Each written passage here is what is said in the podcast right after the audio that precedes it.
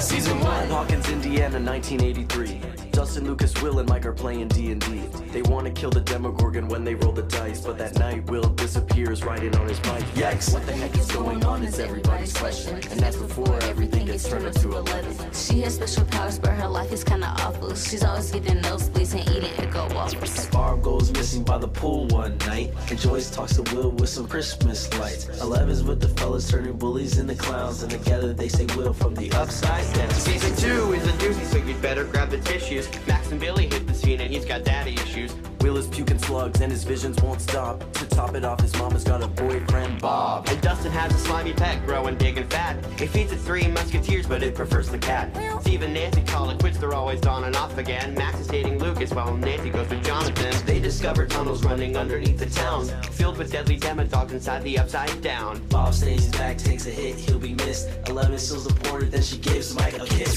3, 1985, the gang is getting tall.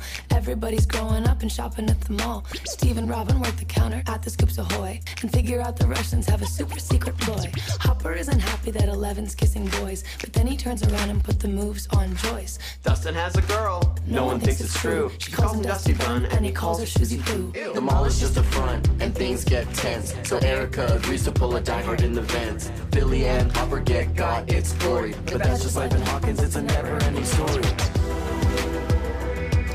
But that's just life in Hawkins, it's a never-ending story